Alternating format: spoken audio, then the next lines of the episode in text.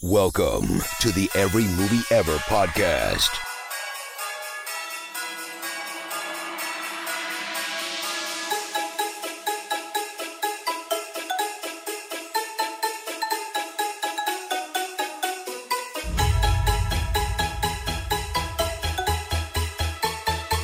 The following episode contains spoilers.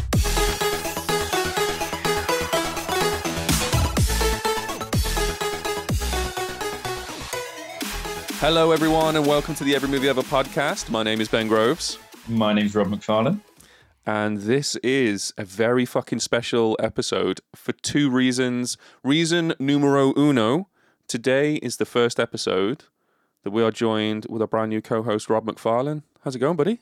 It's going all right. Good stuff. I've got the sort of glare of the lights in my eyes, and I'm little bit worried, got performance anxiety, but you know, I promise this doesn't happen often. Only when I drink too much. You know? Yeah, that's fine. You'll get used to it. Age happens to all of us, man. You know what I mean? Yeah, that's what my Uncle Terry said. Oh my God. Also, reason numero dos. Oh, I'm so Spanish. It's like pre-Windows. Dos. All right. So reason two, it's the first Christmassy episode that we're doing. I say Christmassy, like in loose air quotes, because the film that we've chose is barely a Christmas film. Excuse me? Anyway, no, I'm holding it down. Okay. We're going to be looking at Santa with Muscles, the Hulk Hogan fucking extravaganza. Yep. Yeah, and it's fantastic. And also, I would argue, the second best muscle-bound Christmas film of 1996. After, of course, Jingle All The Way, which came out in the same year. That is such a specific genre to hit. This is the second best muscle-bound Christmas movie from 96. No other years evolved, because obviously, you know, there's many other movies in this category from other years. Well, I'm sure there's at least three in other years. Die Hard's Beefcake. Muscle bound. He's muscle bound. Yeah. What else is there? Bicentennial Man with Robin Williams. He's pretty buff in that. Is that a Christmas film? I don't know. I've not seen it.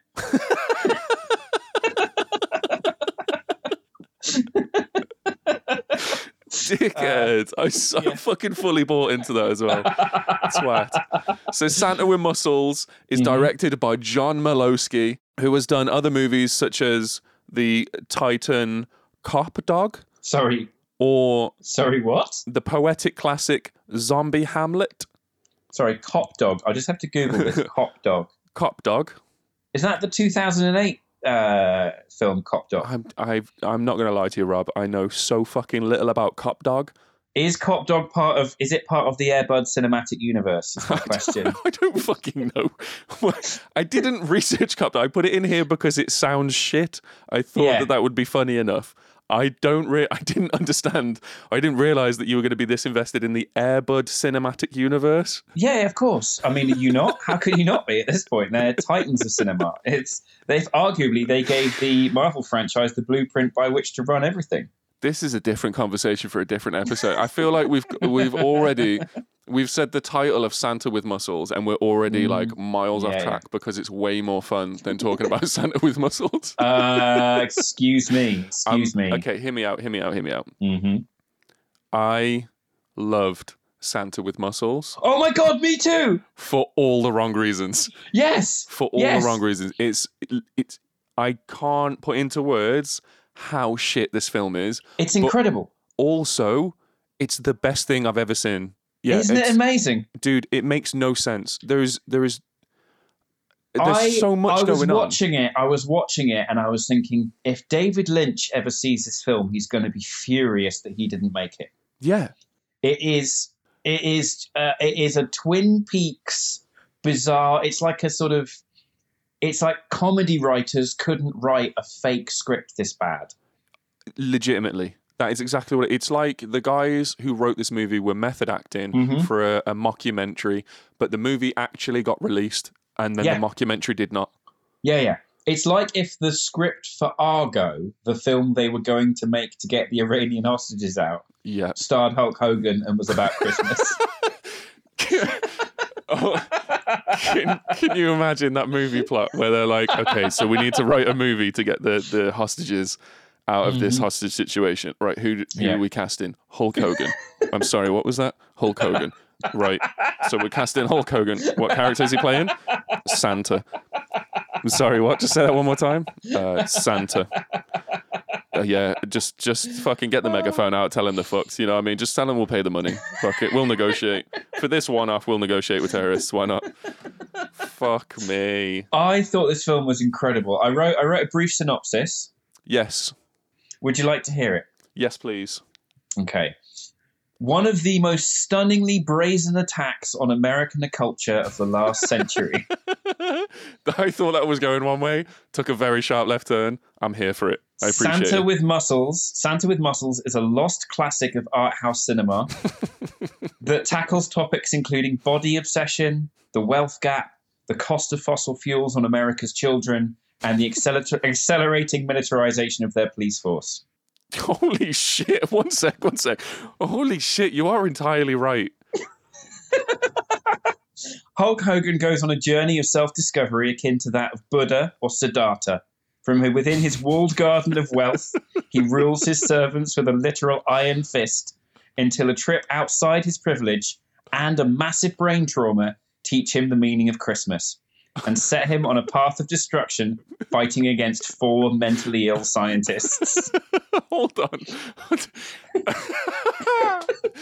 He doesn't learn the meaning of Christmas. Well, yes. There's no meaning of Christmas. He believes that he's Santa Claus.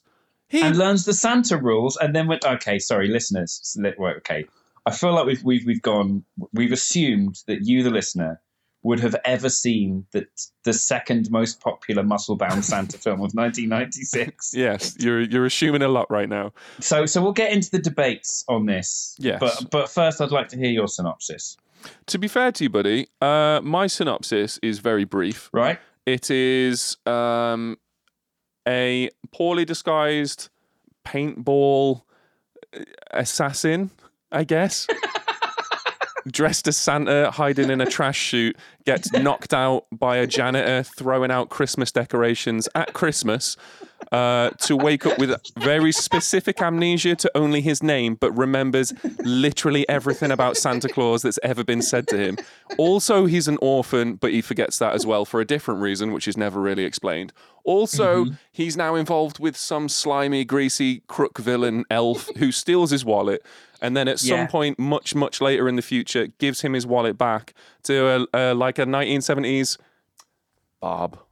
I know what's his name, Lenny. Is his name Lenny? Lenny, yeah, Lenny. Sorry, he's Bob from That 70s Show. Yeah, which I never watched. But this, I think, importantly, is quite pivotal to the formation of That 70s Show.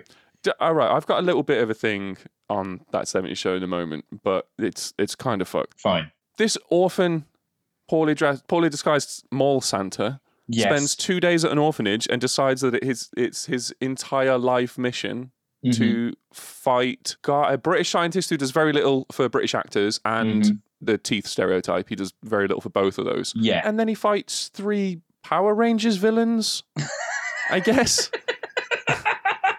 That's exactly what they are. It's they are the least thought through villains. They contribute nothing to the plot at any point. There's no reason for them to be there. No, they are entirely superfluous to everything.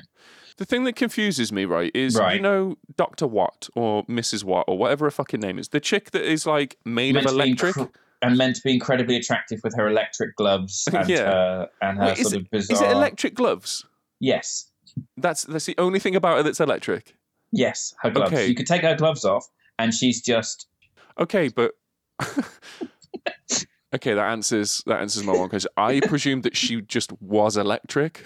No. Because there's no superpowers in this film except for the one that the main character demonstrates when he jumps over like 7-foot-high fences through the power of muscles. Mate, he stops an ice cream truck in the middle of the street by holding onto a chain. There is nothing else. He's holding a chain and that ice cream truck stops dead. Now, you could say, the hangabout, maybe it's got a very low horsepower torque engine, but no, it's just torn a steel statue out of its fucking foundations, hence having a chain dragging behind it. He then grabs his chain and then manages to make it do a full stop. Yes, right before it hits an elderly black man. Yes. I feel like the listener is still no wiser.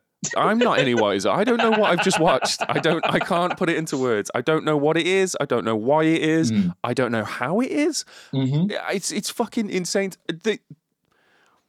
That's okay. The synopsis covered, right? I'm going to get into the little That 70s Show bit right now because we need to get it done out of the way. Before we do, I feel like I'm now going to read the Wikipedia plot briefly so that the few people on the planet who haven't seen 1996's second best muscle-bound Santa film. Yeah, yeah. Blake Thorne, played by Hulk Hogan, is a conceited, self-made millionaire who sells bodybuilding supplements and equipment that have his picture on them. One day, while recklessly playing paintball, he's targeted by police. He is chased. No, he isn't.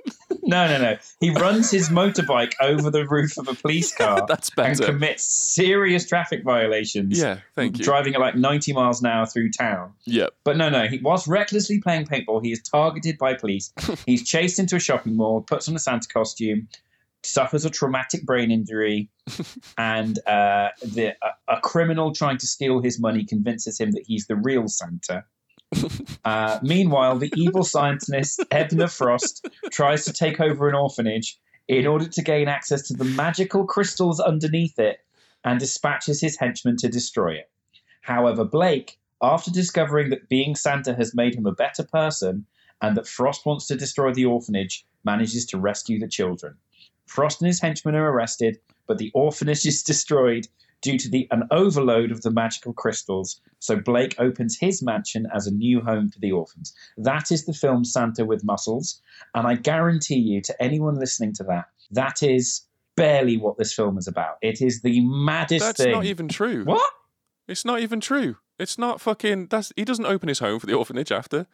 They take Edna Frost's house. Did it? Yeah, it's not even fucking Blake's house. If you early on in the movie, Blake, dude, this whole film is like a massive slight at non-profit organisations and charities. By the way, it's literally just rich people slapping poor people in the face. Yeah. So every charity worker in this movie is depicted as being lazy. They're often sleeping on the job. They're after handouts. There's no effort into them whatsoever.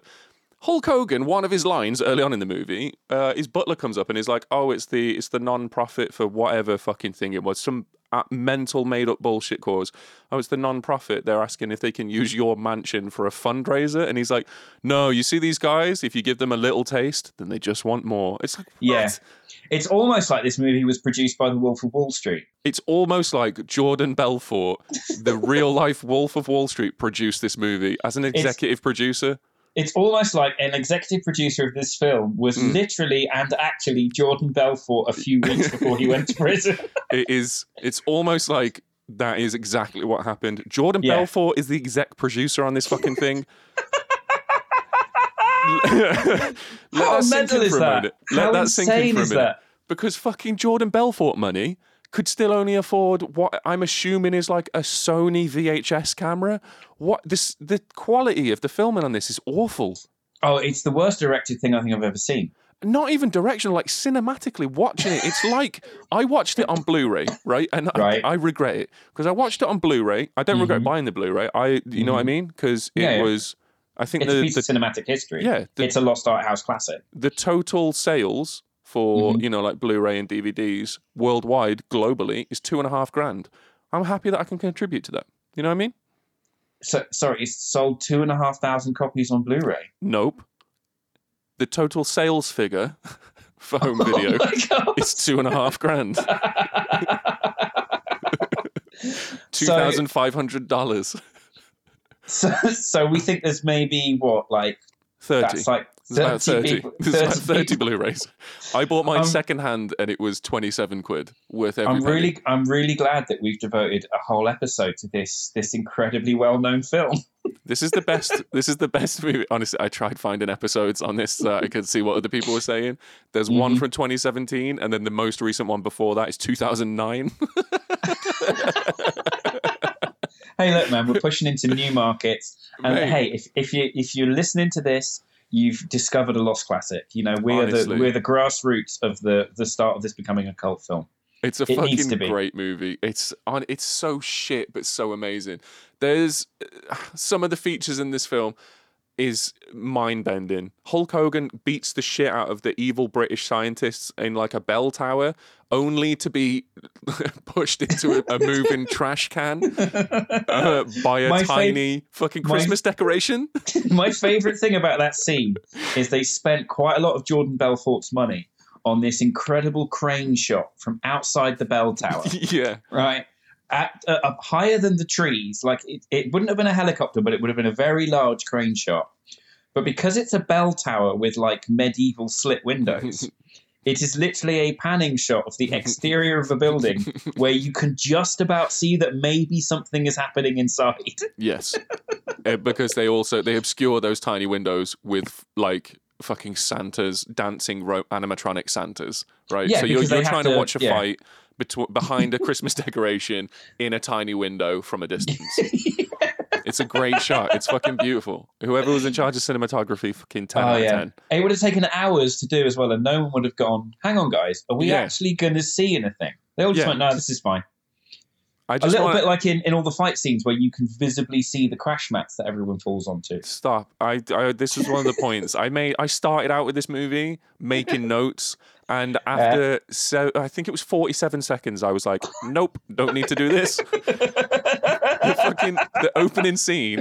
This is my notes. Right. Why does this child know so much about the who I'm assuming is the main villain of this town? Uh-huh. Mm-hmm. Yeah, and then I put, oh no, it continues. He knows much, much more. Mm. Yeah. Also, he is a she. It's 2021. Stop assuming genders, Ben. Mm-hmm. Which I apologize for, because I thought it was a little kid. I thought it was a little boy. It wasn't. It was a little girl. Yeah. But no, this child knows so much about the first villain that's going on. And like, there is no run up. There's no building. There's nothing whatsoever. It's just, she's telling Santa this like it's a fucking gossip rag. Dear Santa, Edna Frost is a very bad man, and now he's got a bunch of other people who are also very bad people. I think they're about to do something bad. Why the fuck is this orphan knowing this shit? She keeps informed, Ben, all right? She reads the Financial Times. She's like a 6-year-old orphan. Yeah, she's a 6-year-old.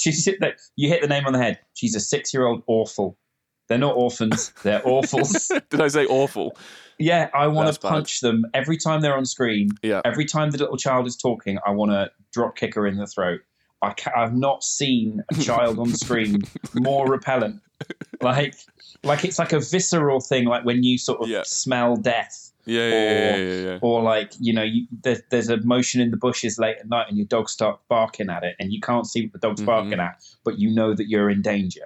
Right? Yeah, 100%. Every time that child is on screen, I have the exact same reaction. I want it to just not be there. There's that one bit where she's really scared that the British scientist has broken into the orphanage, and she runs out the door and she's like chattering her teeth together, going like her hands near her mouth, and I'm like, what the fuck is this? The director was just sort of like, hey guys, I've seen this really good thing last night. It's a directorial fucking goldmine. Have you ever heard of Scooby Doo? I fucking swear that's what he's done. I swear it. Do you know what? There's a lot of... Now you point out Scooby-Doo, like all the villains are Scooby-Doo villains. There's a villain called Doctor Vile. Yes. And his whole thing is that he's... Doctor Vile, sorry. Yeah. I mean, either way. It doesn't make it any better. It doesn't make it... No, he's still awful, yeah. There is one moment in the movie where someone calls him Bile, so I'm going to give that to you. But his actual name is Vile. Yeah, I'm not sure the script even knew. Yeah, no one corrected the actor. This guy's whole deal is that he's got a can of methane on his back, and he's got like a little flower squirter, and he will squirt a stream of smelly methane in your face. Yes, it's like a stink bomb. He's a human stink bomb. He's a human stink bomb. Yeah. Now, this is made out as if it's somehow... scientific and causing actual bodily harm to people. I think at one point he like pseudo kills someone with the fact that he is a bit smelly. But the irony is, his first line is, some people object to the smell of methane. I, for one, call it nature's roses. And later in the film is killed by being exposed to his own methane. Yes. Sorry, not killed, incapacitated. Because no one dies in this. No one dies in Santa with Muscles. Okay. No. Okay. Except the audience. Yes. Just their brain cells. My brain cells, rest in peace. I could not keep focus on anything other than Dr. Vile's teeth. Like, the fact that you've just explained what he is and what he stands for, I'm like, yeah, that's cool. The only thing that I could focus on was his false teeth that were, like, on his chin. They were fucking enormous. This is Jordan Belfort money right now. Like, I get that he was an executive producer, but by how much? Yeah. Like $40, $50, what are we talking? Like, same year that Terminator 2 comes out, and we've got this. How dare you belittle this and pretend that Terminator 2 is better than this? This is the Christmas movie of the year, all right? You're right, I'm sorry. It's a fine line, because if you take it at face value, it's nonsensical, but if you watch not what they intended, but what they did, it's genius. No, it is. It's like somebody tripping up with a bucket of paint on their way to paint the side of the house, and it just happens to land in the shape of the Mona Lisa. I don't understand how it happened. It's okay. This is one of those moments, right, where, you know, when people say to you, "Oh, you've got to watch this film. It's so bad, it's good." Mm-hmm. And I hate it when people say that to me, because I find that the older I get, the more subjective that's getting. Yeah, 100%. Really, and I find it difficult to trust people when they say it's so bad it's good, because I don't know if I don't know someone's sense of humor inside and out, I just don't trust it, and I never watch it because I'm like, nope. Far too many times people go, "It's so bad, it's good," and I watch it. I'm like, no, this is just shit. Bad. Yeah, isn't even funny. What are we doing? You've just wasted 2 hours of my life. A good example of that is like Birdemic, which obviously is bad because the effects are incredibly terrible. But it takes 40 minutes to get there. Yeah, you call them effects. It's like fucking Microsoft Paint. Stop calling them effects. It's literally it's cut and paste. Yeah. Those villainous psychotic birds in the film Birdemic are clip art. Yes. Hastily pasted over the frame. Thank you. Which is hilarious. But the thing is there's 45 to 50 minutes of film before you get there. Yeah. That is just awful to watch. Mm-hmm. Santa with Muscles from the very first frame is hilariously bad. The whole opening to this movie is amazing. You've got Hulk Hogan, who's he sneaks up on a gardener with a machete, he beats him to shit, and then a chef comes out screaming with a mallet and he beats him to shit, and then a second gardener who is like a ninja comes out screaming at him and he beats him to shit. Then a chauffeur shows up and he beats him to shit. Now the first gardener's back and now he's got a different weapon, so he beats him to shit. Then the chef comes back and then he beats him to shit. Now there's a butler and the butler starts frisbeeing a fucking plate at him. He beats him to shit. And then the second gardener's back, now with an electric strimmer. He beats him to shit. And now the chauffeur's back. And then at the end of it, he's like, well done, staff, but you're not getting a Christmas bonus because I beat you all up. Yeah. Now let's go paintballing. Yeah, let's exactly. Go. Yeah, everyone get on the scramblers, get in the jeeps. We're gonna go fight in the forest for paintballing, and then that's the intro to the movie. And he terrorizes the town so badly that later on in the film, when the police are chasing him again for what is at this point speeding violations, when they finally corner him, one of the deputies pulls out a fucking rocket launcher from the boot of the car. Police issued bazooka and fires it on the American civilians who've been caught speeding and playing paintball, only to miss and blow up his colleague. And if that's not a comment on the police state in America, I don't know what is. It's fucking fantastic. The fact that like they've got Clint Howard playing Hinckley is mind-blowing to me. It's insane that Clint Howard is in this film. It does not make sense any way, shape, or form. The 80s were an expensive decade when it came to cocaine budgets, and I don't think he of all people is the likeliest to have kept up with his bill. You know, and 100%. So when Belfort's there, like, look, I'll give you a whole box of Quaaludes if you just play a police officer in this film. The fact that you're talking about the Wolf of Wall Street like that is so fucking likely. That's the thing. Like, we can sit here and we can crack jokes about it, but everyone's seen Wolf on Wall Street. Everyone knows that guy's fucking batshit mental. Yeah. I was talking to one of his guys the other day on Instagram. They're trying to get me into like a fucking weird Ponzi scheme. There's a whole mate. Don't. I'm still in the midst of it at the moment. I'm not going to spill anything right now. Okay. Because I want us to do an episode on Wolf of Wall Street, and I will tell all. But okay. I'm in discussions with one of Jordan Belfort's guys right now, or one of his team, as they keep saying. Right. Okay. Yeah. One of his team. Okay, and what's the entry requirement for being part of Jordan Belfort's team? Oh, it's a grand. Oh, okay, that's good. Yeah. So with £1,000, that's seed money. You know, you've got to spend money to make money. That's it, yeah. But don't worry, though, because he's going to teach you how to sell. But also, companies are paying him like $1 million to do this. Okay, so he only wants grand. Yeah, he only wants a grand off me. But, you know, for companies, it's $1 million. It's $1 million. Okay. But it's just $1,000 to me. So if you're self-employed, does that not mean you're a company? Is he not ripping himself off by... It would seem that, right? It would seem that way, but fortunately you're smarter than Jordan, so you can get in on the ground level and... I mean, clearly not, because I'm not producing Santa with Muscles, and I feel like I've missed out on an opportunity here. You know what I mean? That's very true. I cannot, to anyone listening, I cannot recommend. This film is on YouTube, freely available. Right, and just no one's going to copyright strike it because no one wants to put their name to it. No one's going to be like, hey, that's mine, take it down now. They're going to be like, fuck it. Didn't a writer like sue to get his name removed from this? Okay, the original author of this movie sued to get his name removed from the project completely because it had been changed so much into fucking Santa with Muscles. I can't find any information on the original shit or like how it got to the point of where he was like, hey, can you take my name off it? No. All right, fuck you, I'm going to sue you. So we don't know who the original writer is. So it could be like Aaron Sorkin. It could be fucking David Lynch. Because it feels like one of those fever dream fucking nightmares that he tends to put together just for fun. There is that thing. There is not a single character arc in this that makes sense. There is not a single creative decision that makes sense. There's not a character arc in this. The only thing I stand by is Garrett Morris plays Clayton, the elderly black caretaker of the... I fucking love that guy. He's just over it in every fucking scene. Yeah. Whatever happens, you just look at him and you can just tell. Even the character is just fucking over it. Dude, everyone in this movie is over it. The only people that are enjoying it by the end of the movie are the kid actors. And when I say kid actors, I mean under 12 years old, because Mila Kunis is done with it. Mila Kunis is in this movie, by the way. Just going to drop that one out there. Mila fucking Kunis, first movie. Bear in mind, this was out in 1996, yes? Same year as Independence Day. Well, Independence Day, I would have never have known that would have come out in the same year as Santa with Muscles because it was... Well, exactly. It's subpar CGI compared to Santa with Muscles, all right? Santa the effects in Santa with Muscles... Exactly. The electric gloves, didn't even know they were fake, mate. Thought they were real. No, me neither. The magical crystal cave underneath did not look like paper mache whatsoever.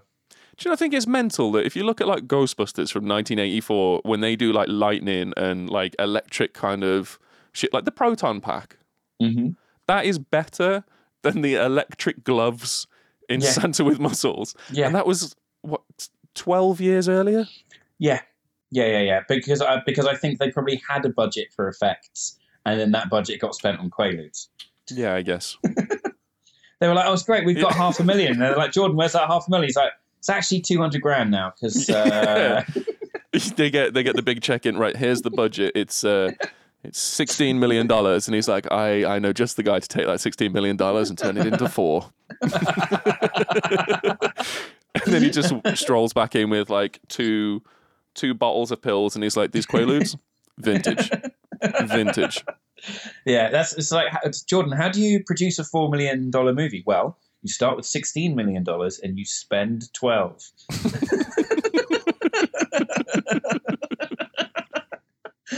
I can't get over that he's involved in this movie. I can't get over it. I mean, as somebody who's never seen That 70s Show, how foundational this film is to the founding of it. Okay, so it not really. Right, Lenny's played by Don Stark, which again is fucking mind-blowing to me.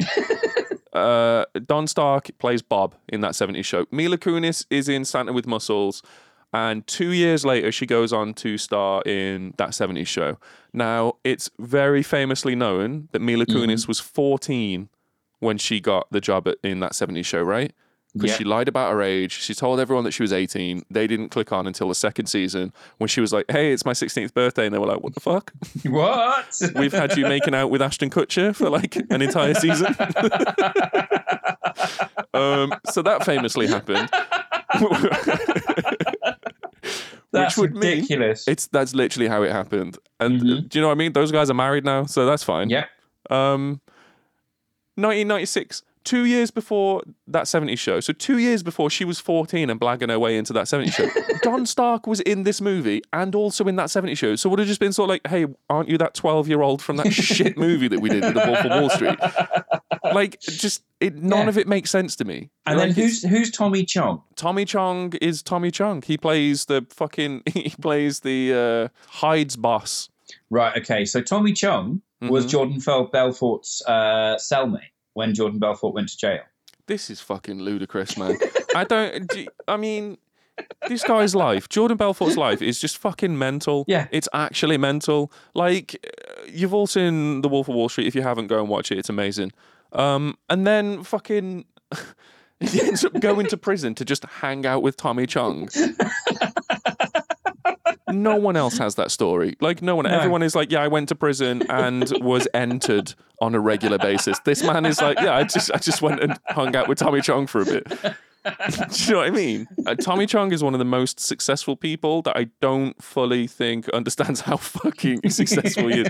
He's just turned being a stoner into, hey, how did you make your money? Oh, I just got really stoned one day and then here I am. Oh, was he one half of Cheech and Chong? Yeah. Yeah, yeah. Oh, I know who this Tommy Chong is. And you've got Cheech Marin. Right, okay. Yeah, yeah. Tommy Chong is like, he's also behind Chong's Bongs. Okay. They do very, very nice glass bongs. He's also got his own weed company out there, which I'm told is very delicious. But being as I've been sober for 4 months to the day today. Congratulations. Thank you. Clap, clap, clap. Yeah, yeah. Honestly, it's been hard not to just think, I could just go California sober and just get a bit stoned. You know what I mean? But then also remembering that I have a cripplingly addictive personality. It's fine. Yeah, anyway, it's not the one. Not the one. Tommy Chong has his own weed out. He does Chong's Bongs. He does fucking movies. He does these huge ass like marijuana parties. He's very prevalent on TikTok.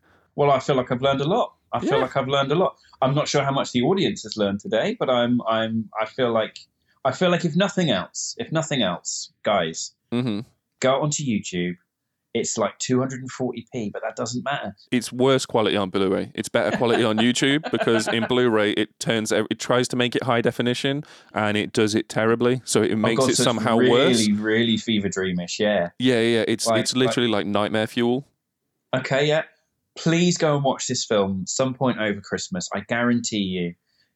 Just have a few drinks with some friends, and just see how far into Santa with Muscles you can get, because it is realistically just the most incredible thing I've seen all year.